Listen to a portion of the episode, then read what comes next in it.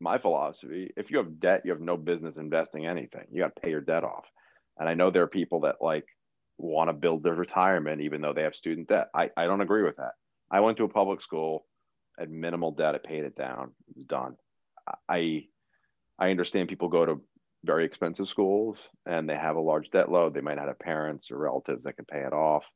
Get you, you got to focus on getting a job and paying it off. I, I don't you you can't grow my you're just you're just adding risk you know so take a scenario say you owe i don't know 50 grand in student loans right? And then you have $10,000 in in savings quote unquote. Do you just take the 10 and pay down pay down the 50 and pay down pay 10 of the 50 pay down 10 of the 50 and then you're left with 40 probably not but i don't think it makes sense to, to start investing that 10 i think you, you keep it in cash and you you keep your expenses low and you you you get the debt down